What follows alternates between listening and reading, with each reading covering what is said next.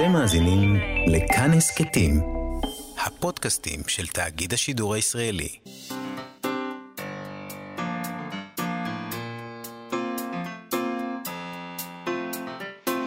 מה שכרוך עם יובל אביבי ומה יעשה לה. שלום, צהריים טובים, אנחנו מה שכרוך, מגזין הספרות, הספרות היומי בכאן תרבות, מאיה סלע ויובל אביבי, אה, ב-105.3 FM. וגם ב-104.7 ו-105.1 FM זמנית, וגם באפליקציה ובאתר. ובשלל uh, אמצעים טכנולוגיים אחרים. איתנו באולפן אבי שמאי ויובל יסוד שעושים איתנו את התוכנית. שלום לכם ושלום גם לך, יעשה לה? שלום יובל, אנחנו נדבר היום עם פרופסור יגאל שוורץ, העורך הראשי בהוצאת כנרת זמורה, ראש מכון הקשרים לחקר הספרות באוניברסיטת בן גוריון. Uh, הוא היה בשנים מסוימות גם העורך של עמוס עוז. Uh, הוא גם ערך ביחד עם שלום ציון קינן את ספרה האוטוביוגרפי של נורית גרץ, ביוגרפיה של ידידות שיצאה בשנה האחרונה באותה הוצאה, כנרת זמורה. אה, נורית גרץ כתבה כמובן אה, על, על עמוס עוז, כן? אה, אנחנו נשאל אותו איך הוא קורא את הספר של גליה עוז ואת המהלך שהיא עשתה כאן בכלל. אנחנו נדבר אחר כך גם עם הארכיטקט אמנון רכטר על ספר חדש שלו, חשוף. אמנון רכטר, היכל בית המשפט תל אביב-יפו. במרכז הספר הזה עומד היכל בית המשפט, אבל גם uh, סיפור של שלושה דורות של ארכיטקטים אה, זה מין ספר אומן כזה, יש בו טקסטים, שרטוטים, צילומים, שיחה עם עמוס גיטאי. ספר יפה. ספר יפה. וצריך להגיד שבית המשפט הזה הוא בעסק משפחתי. זה עסק עובדים, משפחתי. עסק משפחתי, נכון. פשוט עובדים עליו כבר כמה וכמה דורות. הוא הוסיף uh, מבנה, וכל, אבל זה, בעצם... כל אחד מוסיף קומה פשוט, זה, זה דבר מדהים. מדהים. נכון. זה דבר מדהים. נדיר. Uh, נשאל אותו אם הוא הוסלל לארכיטקטורה אולי, האם הייתה לו ברירה? האם הוא רצה לא, מקצוע אחר ואמרו לו, אתה חייב... האם הוא הוסלל לשרטוט חלק נוסף של בית המשפט? מה כן. יקרה לילדים שלו? האם גם הם יחויבו לבנות עוד חלק נכון, לבית משפט? נכון. אה, לפני זה נתחיל עם אה, גליה עוז ועמוס עוז, אה, עם הסיפור שכנראה נעסוק בו עוד זמן רב, עוד פעמים רבות. אתמול גליה עוז התראיינה אצל עמיתנו גואל פינטו בתוכניתו גם כן תרבות. אנחנו רוצים להביא כמה קטעים מהרעיון הזה כעת, אמ, קצת לחזור אליהם. זה היה רעיון ארוך מאוד, כמובן שאנחנו לא נוכל להתייחס לכל מה שנאמר שם. יש שם, אה, יש אותו באתר של כאן. נכון. אפשר ללכת לשמוע אותו במלואו כמובן. אפליקציה, ובספוטיפיי. ובכל המדיות. לא, לא, אפשר למצוא אותו בשלל מקומות, וזה מעניין אה, מאוד לשמוע אותה מדברת על זה. אה, בואי נתחיל רגע עם קטע שבו היא מסבירה למה היא כותבת את הספר הזה. העניין הוא באמת חיים שלמים של השתקה והסתרה וקושי מאוד גדול. לכתוב את זה, אני חושבת, באופן שיהיה לו ערך, כי אני לא רציתי לכתוב עוד פוסט בפייסבוק, אתה יודע, עשו לי, היה לא בסדר וזה, אני לא רוצה, התלונה לבד לא מעניינת. אה, חשבתי שאם אני אה, מדברת, אני צריכה לכתוב ספר שכן, הוא עדות, אבל הוא גם מארגן מחדש את המחשבה על המצב הזה. הדבר הזה שאני קוראת לו המצב בתוך הספר, זה עולם שלם, הרמטי, סגור, שהקירות שלו הם שקופים, לכאורה אתה לא בכלא, אלא לכאורה אתה אדם חופשי, אבל בעצם אתה, אתה שבוי. אתה שבוי של אלימות מתמדת, רמיסה מתמדת אה, של הכבוד שלך, של החירות שלך, אה, כמובן רמיסה פיזית, והמחשבה אמ, באמת הייתה איך לארגן את זה באופן ש... אני אתן, אולי אנסח איזה גלגל הצלה לאנשים אחרים שאתה יודע, שחיים במצב הזה, או חיים בתוך הכלוב השקוף הזה, ולא לא תמיד מבינים, או לא תמיד מצליחים, לק, לק, אתה יודע, לקשר את כל הנקודות כדי להבין למה הם אומללים. זאת אומרת, היא אומרת, למה היא כותבת? היא כותבת בגלל שתי סיבות, זה מה שאני הבנתי. למה היא כותבת את זה? שואלים אותה, למה את כותבת את זה עכשיו? בשביל מה צריך לכתוב את זה בספר? והיא אומרת בעצם שני דברים בתשובה הזאת. לדעתי, היא אומרת, ראשית, אני לא יכולה לשתוק יותר, כי השתיקה הייתה יותר קשה מאשר, אה, מאשר אה, האופציה האחרת, היא לא יכולה להמשיך לשתוק. ושנית, כי יש איזשהו סיפור גדול יותר. אה, שצריך לתמלל אותו, ושיכול להיות שיש אנשים אחרים במצב הזה, ש... שיכולים להיעזר בטקסט כזה. Mm-hmm. אה, אחד הדברים מיד, כמובן, ששואלים למה את כותבת, ושואלים גם מיד הנושא אה, שעולה הוא, אה, מה צריך לעשות עכשיו עם המורשת של עמוס עוז, כן? מה שזה לא יהיה. להפר... מה זה המורשת מה של זה עמוס המורשת עוז? של עמוס עמוס עוז עוז? היה סופר, מה זה המורשת של עמוס עוז? אז הספרים שלו, מה צריך אה, לעשות איתם? זה ספרים, זה ספרות, זה לא מורשת. אז יש הבדל בין מורשת לספרות. הוא לא היה אבל- נשיא המדינה... נכון, אה, אבל מיד עולים הדברים האלה של אה, להפריד את היוצר מיצירה, להפסיק לקרוא אותו. הוא גם היה יותר מאשר סופר, הוא היה סמל. אה, הוא היה סמל, כמו שאת בעצמך אמרת בתוכנית פה, הוא היה סמל של... חשבתי שאתה מתכוון להגיד כמו שאת בעצמך סמל. כמו ש... אותי, אותי. Mm. לאט לאט. אז בואי נשמע מה היא אומרת על, אה, על אה, מורשת אה, עמוס עוז, ואיך איך צריך לקרוא את הספר שלה מהבחינה הזאת. אנשים מבינים, אנשים אומרים בסדר, העולם הוא מורכב, אפשר לחיות עם השניות הזאת. הספרים נמצאים על המדף, המורשת, או השקפת העולם הפוליטית, ההיסטוריה של האיש, זה הכל שם, אתה לא באמת צריך לנתץ שום אה, אליל. גם, זה, גם זאת חלק מהמורשת שלו, גם זה, זה היה הבן אדם. גם זה קרה. אני חושבת שאנשים מסתגלים הרבה הרבה יותר מהר, בטח בזמנים שלנו, כשהעולם יותר פתוח ואנשים כן מדברים. אנשים מפנימים גם את הדבר הזה. לש, לשאלתך, איך אני רוצה שיקראו את הספר? אתה יודע, הספר הוא כבר לא בידיי, זה מה שיפה בספרים. אנשים פותחים את הספר הזה, דבר שמתחפש לאהבה, בשביל לקרוא על עמוס עוז ואולי גם על גליה עוז. ותוך כמה עמודים, או עד שאתה מגיע לקצה, לצד השני, אנשים מתחילים לחשוב, אתה יודע, על עצמם, על העולמות שהם מכירים, על דברים שהם חוו, אתה יודע, על, על מערכות יחסים. אני משח... שחררתי את זה. ברגע שכתבתי את זה וארגנתי את זה במילים, באיזשהו אופן זה כבר לא שלי. טוב, אה, יובל, אני חושבת שהיא קצת מיתממת. אה, אני חושבת שאנשים אה, לא מבינים שום מורכבות.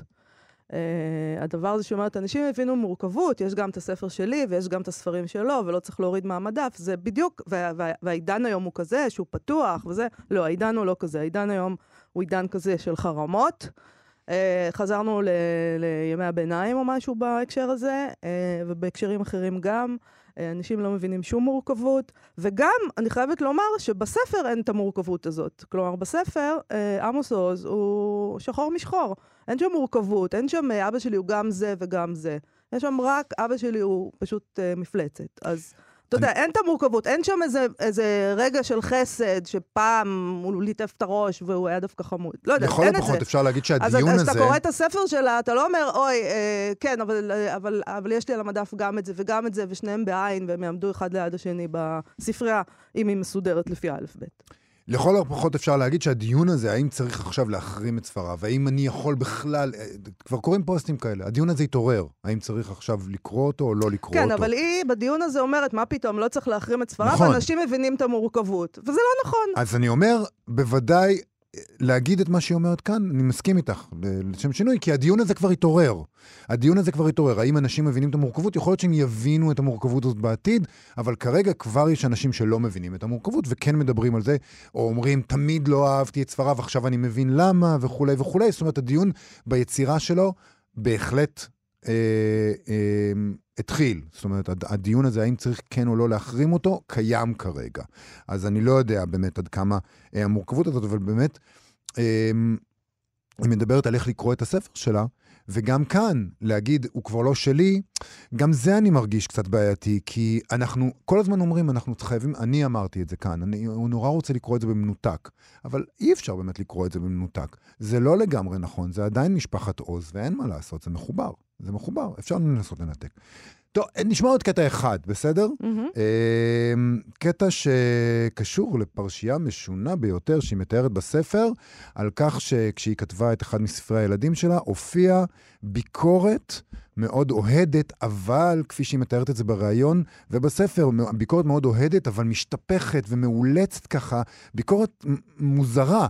והתברר לה שעמוס עוז כתב היא אותה. זיהתה, היא שזה זיהתה אבא או שלה שזה אבא כתב. שלה, ובעצם אה, היא נשאלת בריאיון הזה על הפרשייה הזאת. נאלצתי לדבר עם עורכי הפנקס ולבקש מהם להגיד להם, תראו, זה לא אדם אמיתי, זה טרול, זאת הטרדה. תסירו את הדבר הזה מהאתר. למה אה, זו הטרדה, גליה? זה לא אבא טוב שרוצה שאנשים יאהבו את הכתיבה של הבת שלו? אני חושבת שזה סוג של אה,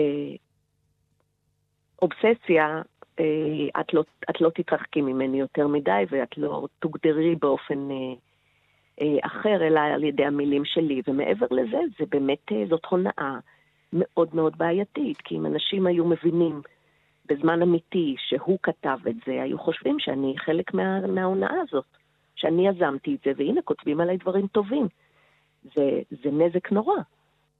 זה נזק נורא, ואני הייתי צריכה לנקות את הדבר הזה בעצמי, אני הייתי צריכה להתקשר ולהסביר בעדינות אה, במה מדובר ולבקש שיורידו את זה.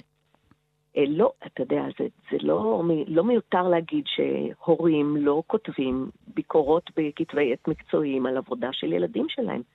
זה לא, זה לא בדיוק דבר נורמלי, וזה כן דבר מאוד מאיים. Uh, תשמע, אני מבינה שהורים לא כותבים על הילדים שלהם. רוב ההורים, רוב הילדים, אנחנו, אבא שלנו זה לא עמוס עוז. אני, אני מבינה, אני, אני חייבת להגיד שאני לא מבינה למה היא מתייחסת לזה בצורה כזאת uh, קשה.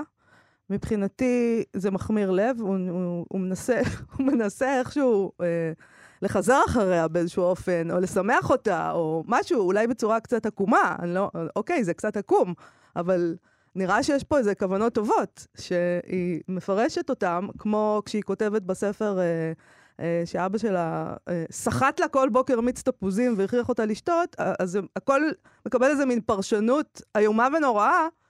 שוואלה, אני לא יודעת, כאילו, אבא שלי לא סחט לי מיץ תפוזים כל בוקר. אולי צריך לכתוב על זה ספר. אני חושבת שיכול להיות ש... אני, יש לי הרבה מה לספר, אבל היום אני רואה את זה בפרספקטיבה מסוימת. אה, היו הורים שנתנו לילדים שלהם לשתות שמן קיק, פעם חשבו שזה בריא. נכון. אולי זה בריא עדיין, אבל זה היה נורא מגעיל. אותי הכריחו לקחת מזון מלכות, למרות שלא רציתי. יפה מאוד. לא רציתי. יפה מאוד, דאגו לך לבריאות. לא, לא רציתי. אוי, מסכן. אני רוצה להגיד לך, עזבי את המזון ואת המיץ תפוזים.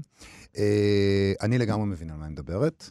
Uh, אני חושב שזו פלישה מאוד מאוד משונה, זה, זה חצייה של גבולות. ואנשים אומרים, uh, טוב, הוא רק uh, ניסה להתקרב. לא, לא ככה מתקרבים. לא ככה מתקרבים, לא ב, לדעתי. אם, ה, אם, ה, אם הפרטים שהיא מספקת הם נכונים, אז uh, זה פריצה של גבולות, זה חצייה של גבולות, זה, זה מהלך באמת מאיים שנועד להגיד, אני, אני נוכח. אני נוכח, את לא, אי אפשר לעצור אותי, אני פה, ולעשות את זה גם בשם בדוי, שזה מה שהוא, זה מה שהוא, לפי מה שהיא מתארת, עשה. אני לגמרי מבין על מה היא מדברת, כשהיא מדברת על, על, על התחושה של האיום, ושהגבולות שלך נפרצו ושיתקרבו אליך חרף רצונך. כל הספר הזה הוא ספר שלדעתי אה, צריך לקרוא אותו יותר מפעם אחת אולי, בדיוק כמו שאת אמרת. זאת אומרת, יש קטעים שבהתחלה, אתה, כשאתה קורא אותם בפעם הראשונה, הם נראים לך מאוד ברורים, ואז אתה קורא אותם בפעם שנייה, אתה אומר לעצמך, רגע, אני לא לגמרי מבין למה זה רע, למה זה טוב, וזה טוב מאוד שזה הדבר, הדיון שנערך עכשיו. אני לא יודעת, אני חייבת להגיד לך שאני קצת אה, זעה באי נוחות עכשיו שאני קוראת אותו בפעם השנייה. כן. באותו, באותו, גם זעתי באי נוחות בפעם הראשונה. כן. כי באיזשהו אופן אני מרגישה שאני פשוט אה, קוראת... אה, אתה יודע, יש דיונים בבית משפט שהם בדלתיים סגורות. שזה מה שאת... אני קוראת כאן טקסט שאמור להיות בדלתיים סגורות. אז אני חושב שלא, אני חושב שוב, אני אמרתי את זה כאן, אני אגיד את זה שוב, זה טוב מאוד שעכשיו אומרים, רגע, אבל המיץ תפוזים זה לא נורא, מה הבעיה? אבל זה כן נורא, ואת זה היא לא הייתה צריכה לכתוב. על מה אנחנו מדברים? על חיים של משפחה, בחייך. מה, אתה רוצה אומר... שאני... מה זה, אני אדבר פה על אבא שלי ומה עושה לי? אז אני אומר ששוב, הדיון שהספר הזה מצית, שבעיניי הוא חשוב, הוא הדיון של מה מותר ומה אסור לעשות לילדים. אין דבר משפחה, כזה, אין דיון כזה, אין דיון כזה. יכול לא. להיות שהדיון הזה נפתח... אסור להכריח ילדים לשתות מיץ תפוזים בתוך משפחה? בדיוק זה הדיון לא. שצריך להתנהל עכשיו. אוי ואבוי ננהל את הדיון הזה, ו- ו- וזה רק מראה לך לא. שכל הרעיון הזה של פצע השתלט עלינו, וזה נהיה הכל פצע. לא, חברה לא, לא, לא, של לא. פצע שרק נוברת ומחפשת למצוא כל מיני טראומות. כמו uh... שהיו, uh, כמו שהיו ספרים על התעמרות במקום העבודה, כמו שהיו, שהיו ספרים על הטרדות. אתה רוצה באמת לשמוע את עמוס רולידר כל יום בחדשות מדבר איתך על האם להכריח את הילד שלך לשתות מיץ תפוזים? אני לא יודעת לגבי אני, זה. אני חושב שהדיון המושתק על מה מותר לעשות לא, לילדים בבית... לא, זה לא מושתק, כל היום מדברים על הורים וילדים, מה מושתק בזה? כאן הוא נפתח בצורה אחרת לדעתי, טוב, בספר הזה. טוב, יובל, בסדר. עוד מעט אנחנו אה, נדבר על זה עם פרופסור יגאל שוורץ, ונשאל את דעתו, אחרי הכל פרופסור, אה, אז אנחנו נבדוק מה הוא חושב על כל זה.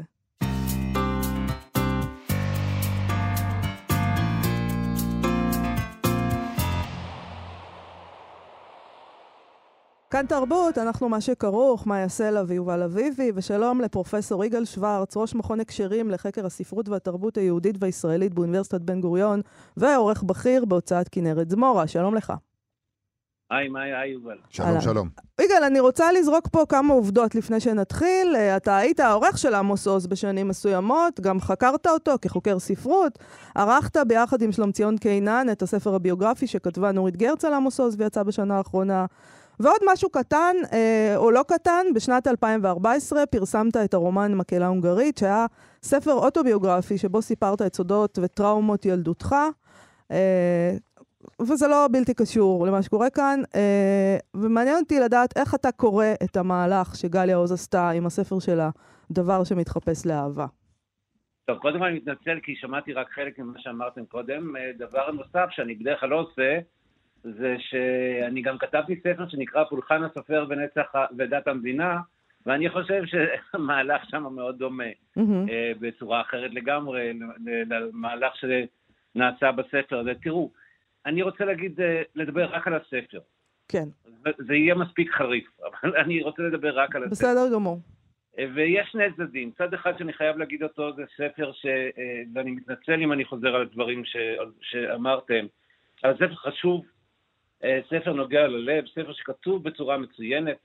אה, ספר, וזה שמעתי רק את המשפטים האחרונים שלך, אה, מאיה, ואני מתחבר לזה, זה ספר שכתוב כמו טקסט משפטי, אה, אה, אה, וזה מחמיר את הלב, משום שהטענה המרכזית שלה בספר זה שההשפלה נוצרה במצב כזה שהיה דיאלוג בינה לבין אבא שלה, שתמיד היה מחויב עדים. והיא משכתבת, זה לא הדבר היחידי שהיא משחזרת ומשכתבת.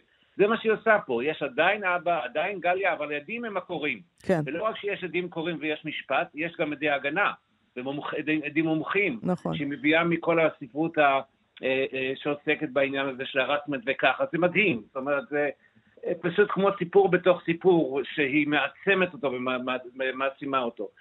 אה, אני קרוב לדבר הזה, כמו שאת בטח יודעת, אה, אה, אני אומר את זה לך ולא ליובל, כי את מכירה אותי קצת יותר טוב, אבל במידה מסוימת אני קורא את דל- גליה וחושב על אחותי.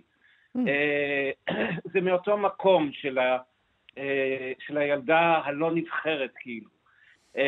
אבל אני עכשיו מגיע לעניין השני, אני חושב שיש פה משהו שהמהלך, אתם שומעים? כן, שומעים, כן. שומעים? המהלך שהיא עשתה פה הוא גאוני, ואני הולך להגיד משהו קצת קיצוני. אוקיי. אני חושב שבעצם מה שיש פה זה מאבק בין שלושת אלה ילדים על שם האב. ואני חושב שמה שהיא עשתה פה זה שהיא עבדה, עברה מהמצב של כבשה שחורה למי שלוקחת בגדול את, את הירושה. ואני אגיד לכם למה. אוקיי. מה שקורה בספר, אני מדבר רק על הספר, על שום דבר חוץ בספר. בספר יש אבא ואימא, דרך אגב, היא עושה חשבונות לא פחות עם האימא מאשר עם האבא. נכון. אולי יותר אפילו. אה, אה, אה, ושלושה ילדים, את פניה היא מחקה באופן טוטאלי, היא לא נזכרת פעם אחת. את לא. דניאל הזכירה פעם אחת, כן, וגם כן אז היא אמרה שהוא הבן של אימא שלו. ברור לגמרי שפניה, גם אם השם שלה היא בת שלה, אבא שלה, דניאל הוא בן שלה, אימא שלה, והיא בת של אף אחד. כן. עכשיו, ובגלל זה, דרך אגב, אם יש בטיעון שלה משהו, זה רק קשור לדבר הקודם, היא עושה את... עמוס עוז, אם אכן כל מה שהיה היה, כל כך היה קשה איתה, משום שהיא הייתה ילדה עצמאית ומרדנית, והיא- והיא- היא- במובן מסוים הוא העניש את אימא שלו דרכה, משום שהוא... הדבר שהוא- שהיא אומרת ששבר את ליבי, זה שהוא האשים אותה כל הזמן שהיא אוהבת אותו יותר מדי. זה בדיוק עמוס מול אימא שלו. זה בדיוק עמוס מול אימא שלו, שהוא אהב אותה יותר מדי ולא ברור בכלל אם הוא בן זוג שלה או מאהב שלה או הבן שלה, וזה בדיוק מה שהוא מאשים אותה, של- שהיא לא רק שהיא אוהבת אותו יותר מדי, אלא גם שהיא שוברת היחסים שלו אה, אה, עם אשתו. זה מדהים. עכשיו, הדבר שהיא עשתה פה, וזה מה שמבריק, מה היא עשתה פה?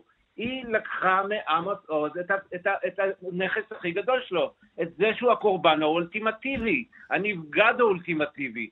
כל הזמן היא אומרת, יש פה בעמוד, אני לא יודע, בעמוד 45 למשל, אתם מרשים לי משפט אחד לקרוא. בוודאי. מאז ומעולם היה אצלנו רק קורבן אחד, כפי שאימא שלי התעקשה להבהיר לי, והוא שהחזיק בזכויות היוצרים, שימו לב, בהקשר של ספר. כן. זכויות היוצרים על הסבל במשפחה. כן, עכשיו, מה שהיא עושה פה, היא לוקחת ממנו את זכויות היוצרים, והיא גם כותבת על זה בספר כמעט במפורש, יש לה כתם עיוור ענק. זה מדהים אחרי כל הטיפולים ואחרי כל זה, מה שקורה פה, שהיא לוקחת ממנו את העמדה של הקורבן האולטימטיבי, של, המ... של הנבגד האולטימטיבי, ובזה היא עוקפת את שני האנשים שהיו יותר נבחרים ממנה, כאילו יותר מטבוחים ממנה, ולוקחת את זה בגדול. השאלה היחידה, ואני, אין לי שום דבר נגד המהלך הזה, המהלך הזה הוא מהלך, כאילו, כשאתה רואה את השורשים שלו, מבחינה ספרותית היא יכולה, אם, השאלה היא מפה והלאה תכתוב, למרות ההצטנות שלה, תכתוב משהו שהוא בקנה מידה שמתאים לעמוס עוז. שימו לב, יובל. כן. ומאיה. כן. גברת גליה עוז לא ויתרה על שם המשפחה שלה. נכון. היא נשארה גליה עוז, בניגוד לאחותה שצירפה את זה, בניגוד, ואחיה, זה כמובן עניין אחר. היא שמרה על שם המשפחה. היא, אה, אה, ועכשיו מה שהיא עושה, היא לוקחת את כל, ה, את כל, ה, אה, את כל, ה, את כל הקופה. מבחינתה. פשוט, לא מדבר על זה שגם היא לא הסתלקה, מה, לא רוצה להיכנס לשטויות האלה של ירושה וככה וזה. עכשיו תראו, משהו באמת מדהים. Mm. קראתי אתמול את הפוסט של, של, של הנכד של דין. כן. פשוט באמת, גם... הנכד של עמוס עוז, דין כן, זלצברג, הבן של פניה. כן. הבן של פניה. ותראו מה הוא אומר. שהוא ניסה איכשהו לדבר איתם. תקשיבו על המשפט, את קראת את זה פעמיים, שמעתי, זה יהיה מוכר לך עד זוועה. כן. נדרש נדרשתי ליישר קו איתה. כי אצלה זה או שאתה איתה באופן טוטאלי, או שאתה תסומן כשליח או כאויב. ציטוט מילה במילה מה שהיא אומרת על אבא שלה. Mm-hmm. אותו מנגנון. או שאתה אוהב טוטאלי, או שאתה אויב. זה מדהים. עכשיו, מה מפריע לי בספר הזה? מה? אתם יכולים לתאר לעצמכם. העברה בין דורית. העברה בין-דורית, כן. היא עושה בדיוק מה שאני ניסיתי בתור uh, בן להורי שואה לא לעשות לילדים שלי. היא מגדלת ילדים על זה שסבא שלהם מפלצת. זה לא דרך מוצלחת.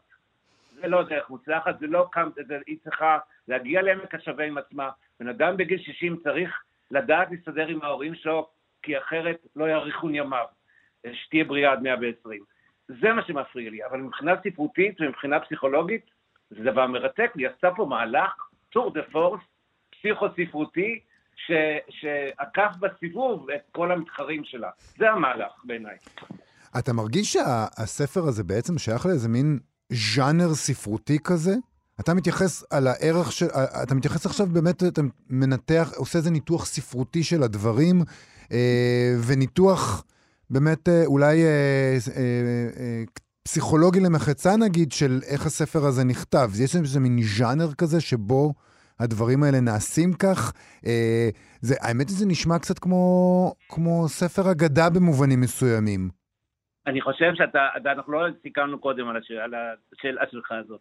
תראה, מה שמדהים בספרות, אה, בניתוח ספרותי, אה, או גם בניתוח פסיכולוגי, או בטח ביחד, זה שאתה באמת רואה כתמים עבריים. ואתה גורם דברים שפותחים. מה הדימוי, יובל, מה הדימוי שהיא חוזרת עליו לכל אורך הספר? אני שלגיה. Mm. פעם אחרי פעם, התפוח המורעל, התפוח זה, זה בדיוק העניין. זה סיפור אגדה, זה סיפור מעשייה של, של לקוח מגותי, לגמרי גותי, וזה גם מזכיר לי קצת את הדבר שלי, אבל זה לא חשוב עכשיו.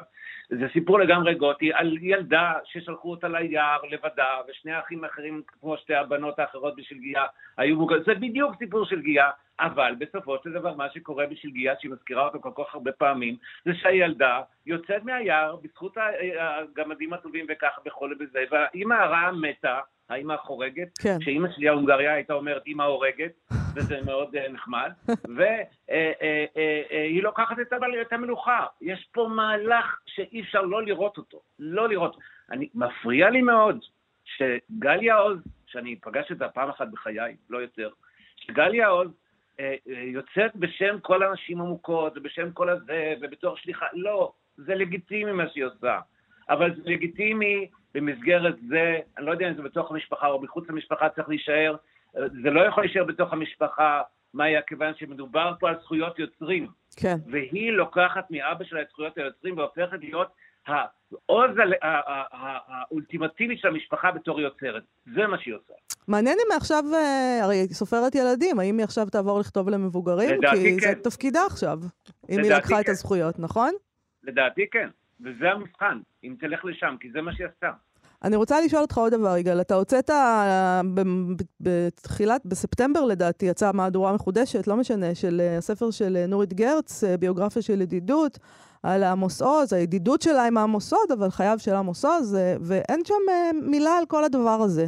זה קצת מוזר, שקצת לא? זה לא אמרתי שום דבר על גליה עד עכשיו, וזה קצת מה שמחשיד אותה בעיניי. מה? כיוון שמה שקרה, שהספר של נורית גרץ היה מוכן שנה לפני שהוא יצא לאור. אוקיי. והיה שם פרק שלם על גליה. ואני אומר את זה, לא אכפת לי, אני באמת, את יודעת, מכירה אותי. והפרק הזה, אני הייתי בעד להוציא אותו לאור as is, כן. והייתי בעד להוציא אותו לפני שנה. והיה, למרבה האירוניה, קודם כל גליה תבע את, ה, את, ה, תבע את ההוצאה על הוצאת דיבה, וה- והיועץ המשפטי של ההוצאה אמר שאין שום קייס והיה אפשר להוציא את זה. אבל נורית גרץ, מהמם. אה, אה, אה, שהיו אליה טלפונים בלי סוף, וזה האירוני, של האימא ושל פניה, נענתה והורידה את הפרק הזה. ואני, דרך אגב, לא ידעתי שהספר של, למרות שבהוצאה טוענים שידעתי, אני לא ידעתי שהספר של גליה עומד לראות אור. אוקיי. ובאופן מפליא, אחרי שירד החלק של גליה, כי הוא היה, כי הוא היה יכול כאילו לפגוע ב, ובכל העניין שהמשפחה מנסה להסיר, פתאום, out of the dark, יוצא, ו-out of the dark, יוצא הספר של גליה עם אותם דברים. אה, חלקם, שמופיעים גם שם, הסיפור הזה עם הספר, עם, עם המאמר שהוא כתב, העניין הזה של גם, גם דברים שלא מופיעים, כמו שהוא חיכה לה ליד הבית אה, אה, אה, לילות שלמים כדי לראות אותה, ואני לא נוקט צד, שלא תביני אותי לא נכון, אני לא נוקט צד, אבל העובדה היא שזה ירד באיומים ובתחינות, והתוצאה של זה היה אפשר לחשוב שזה הושתק, אבל זה לא הושתק, זה קיבל את הביטוי הזה. ואם את, השאלה הבאה שאת שואלת, כן. מה? התשובה היא כן. מה השאלה? זה יצא? מתי זה יצא? זה יצא, זה יצא, זה יצא גם אה, איכשהו לעיתונות, כולל כל, כל הדברור שהיה סביב העניין הזה, ואני עושה כל מאמץ כדי שתצא עוד מהדורה עם הפרק הזה ביחד. זאת אומרת, היא, בתור התחלה, היא קיבעה בתודעה את הסיפור שלה, ו- וה-. וכאילו, הסיפור של אה, עמוס עוז יבוא אחריה. תראו, אני לא יודע אם גליה חשבה על כל הדברים שאני אומר. אני פשוט שואל כל הזמן מה יוצא למישהו ממשהו. והמהלך שאתה יכול לראות אחורה דרך העיניים שלי, סליחה, הוא מתוחכם בצורה יוצאת דופן. מתוחכם בצורה יוצאת דופן. אה, אני לא רוצה לדבר איך אנשים משיגים כל מיני פרסים וכל מיני דברים, אבל... זה נושא נפרד שאנחנו צריכים לדבר לא, עליו. לא, אנחנו לא ניכנס לזה. לא, לא אבל- עכשיו. אבל זה מתוחכם בצורה יוצאת דופן, וזה כיבוש של ההר בעקיפה מדהימה, מרהיבה, של האחים שלה. אה, ואתה גם רואה, הרי כל, ה, כל הזמן, בכל מקום כתוב שהיא ניתקה את הקשרים, בספר שלה כאילו לא מנתקים את הקשרים איתה. נכון. הכל כאילו, כאילו סיפור מראה של הדבר הזה, וכל זה אומר, אני הקורבן האולטימטיבי, אני גזלתי מאבא שלי את ה... או יורשת ממנו, חוקית או לא חוקית, את, ה, את, ה, את העמדה הזאת, מעכשיו והלאה, אה, לא אבא שלי שכל החיים מואר ב- בזרקור עצום של ילד שאימו נטשה אותו, אלא אני עכשיו הילדה שנטשו אותה, ומפה והלאה אני ממשיכה מה... מה... מה... מה... מה... מה... square one שאבא שלי התחיל. פרופסור יגאל שוורץ, אנחנו נצטרך אה, פשוט להמתין, אה, לקרוא את הפרק הזה. נכון. אה, מסתמן שלא נפסיק לעסוק בדבר בבקשה. הזה, אנחנו נקרא את זה ואנחנו אה, נ- נראה באמת וגם את נחשוב, הצד לא, יש גם של הניתוח כפי של שנורית אה, גרץ כתבה אותו. פרופסור יגאל שוורץ מאוד מעניין, יש נכון לנו על מאוד. מה לחשוב עכשיו. תודה רבה לך כן, על השיחה עכשיו הזאת. תשימו לב ששום דבר שעמוס עוז פרסם בחיים לא זכה ליותר אה, תעודה, מה שהיא עשתה. נכון. אה, מה שהיא עשתה עכשיו. תחשבו על זה שהתחילה כמוהו, רק יותר טוב. תודה פרופסור רבה יגאל לך. שוורץ, תודה רבה. ביי, להתראות.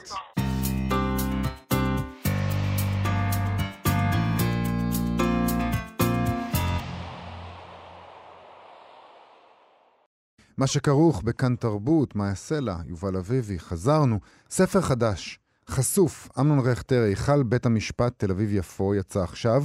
הוא מספר גם את הסיפור אה, של הבניין הזה, בית המשפט, אבל גם את הסיפור של משפחת רכטר, שלושה דורות של אדריכלים שעבדו יחד, אבל גם התחרו זה בזה. שים לב שאנחנו היום אה, באיזה יום המשפחה פה. זאת אומרת, ממש. דיברנו עד עכשיו על משפחת אה, זה עוז. יפה. בוא נראה אם משפחת רכטר גם עושים דרמות. כרגיל אני מפספס את הנרטיב המרכזי. צריך ללמוד לקרוא את התוכניות שלנו טוב יותר. אה, אני, בוא נגיד, חשוף, זה ספר אה, מאופק, מוקפד, יפה תואר, זה ספר אגב. מאוד אה, מאוד לא- יפה. זה לא שם. זה ספר על אדריכלות ועל צילום ועל, ועל אומנות. יש בו שיחה עם הבמאי עמוס גיטאי, צילומים של תהליך הבנייה, טקסטים אודות הבניין הזה של דנה גורדון, שכתבה על מגדל בית המשפט כמיקרוקוסמוס של עיר, של עדי אנגלמן על אומנות ובניין, שש עבודות האומנות ששובצו בבניין, צילומים של תומר גניאר ועוד, ובסוף הספר יש גם הקדשה. נכון. שלום לאדריכל אמנון רכטר. אהלן, אהלן. אז אני מצטער לאכזב אתכם. תשתדל לא יותר. בבקשה. לא, חבל. תן לנו. איזה סקופ, תן לנו משהו, סנס- סנסציה בבקשה. לא אה, לא אמנון, אה. אה, מדובר פה, נסביר למאזינים שלנו, בספר רציני.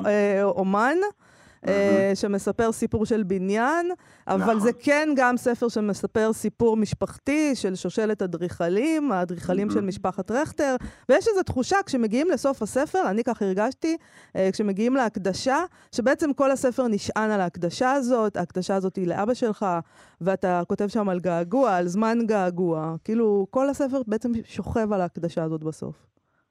אתה יודע, זה מעניין אה, שאת אומרת את זה, זה הדבר האחרון שהכנסתי לספר אה, ממש שבוע לפני שיצא ל- להדפסה.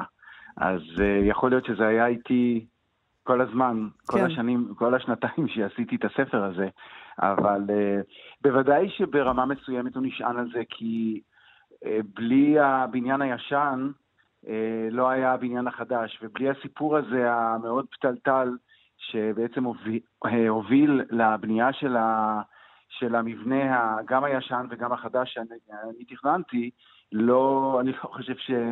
אני לא חושב שהספר הזה היה יוצא. אבל uh, התחושה שלי הייתה שהספר הזה צריך uh, לספר סיפור יותר גדול.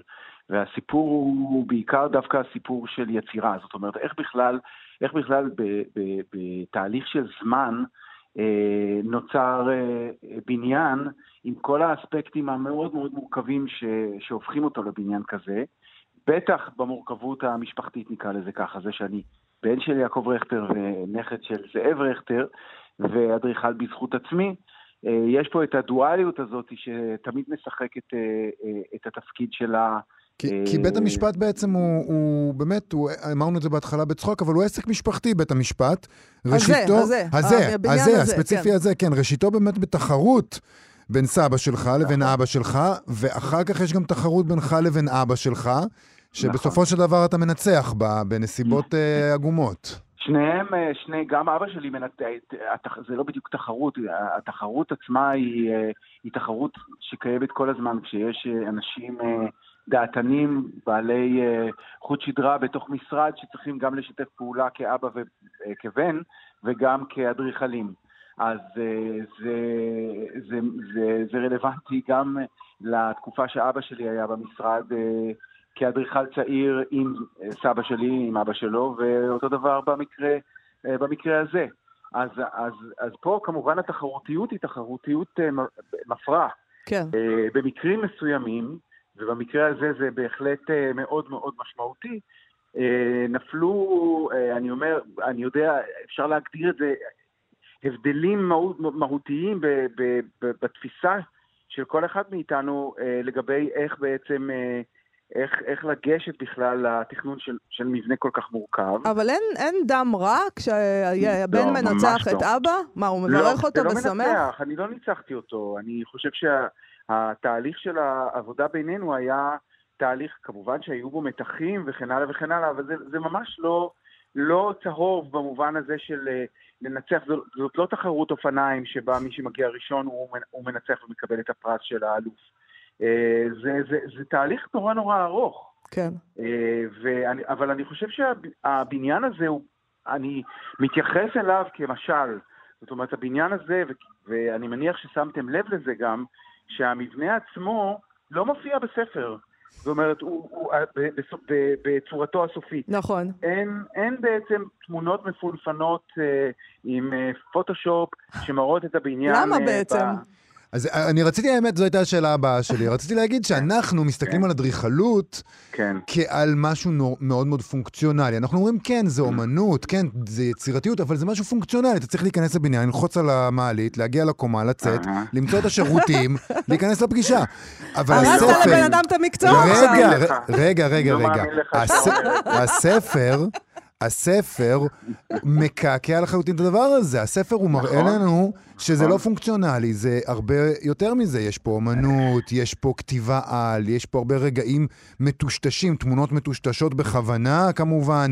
הפונקציונליות בתוך הספר הזה, אתה רוצה להגיד לנו, זה לא העניין. לא, אני לא רוצה להגיד את זה, אני רוצה להגיד שזה חלק מהעניין, אבל זה לא בהכרח החלק הכי חשוב. הבניין צריך לתפקד, זה ברור, זאת נקודת uh, מוצא, אין ברירה. אתה נכנס לבניין מהסוג הזה, בניין uh, uh, uh, מאוד מאוד מורכב, שיש לך זמן מאוד מאוד קצר להגיע ממקום למקום, אתה לא בא לטייל, אתה לא תייר, אלא אם כן אתה אדריכל, אה, או, או חובב אמנות, אה, או קראת את הספר ורצית לראות במה מדובר. אתה בא, יש לך משפט, וואטאבר, ואתה רוצה להגיע ממקום למקום. אז קודם כל, הדבר הזה מתקיים. אבל זאת שכבה אחת הראשונה בלזניה הזאת ש, שאני בונה, ושבאדריכלות ציבורית הלזניה הזאת קיימת כל הזמן. השכבות, שכבות, שכבות. ושכבות של פרשנות, ושכבות של תפיסה פוליטית וחברתית ואורבנית, הן, שכ... אה, אה, הן שכבות מאוד מאוד משמעותיות, במובן הזה שבניין ציבור, אני כאדריכל של בנייני ציבור, אני כמו קלי ברק. כלומר, אני לוקח בעצם הרבה מאוד מגמות והרבה מאוד תפיסות עולם, מחשבה אה, חברתית, ומכניס אותם לתוך בניין שמייצג אותנו, את התקופה שלנו, את הדור שלנו, בתוך העיר, או ב, לא משנה איפה, בתוך הקונטקסט שהבניין נמצא.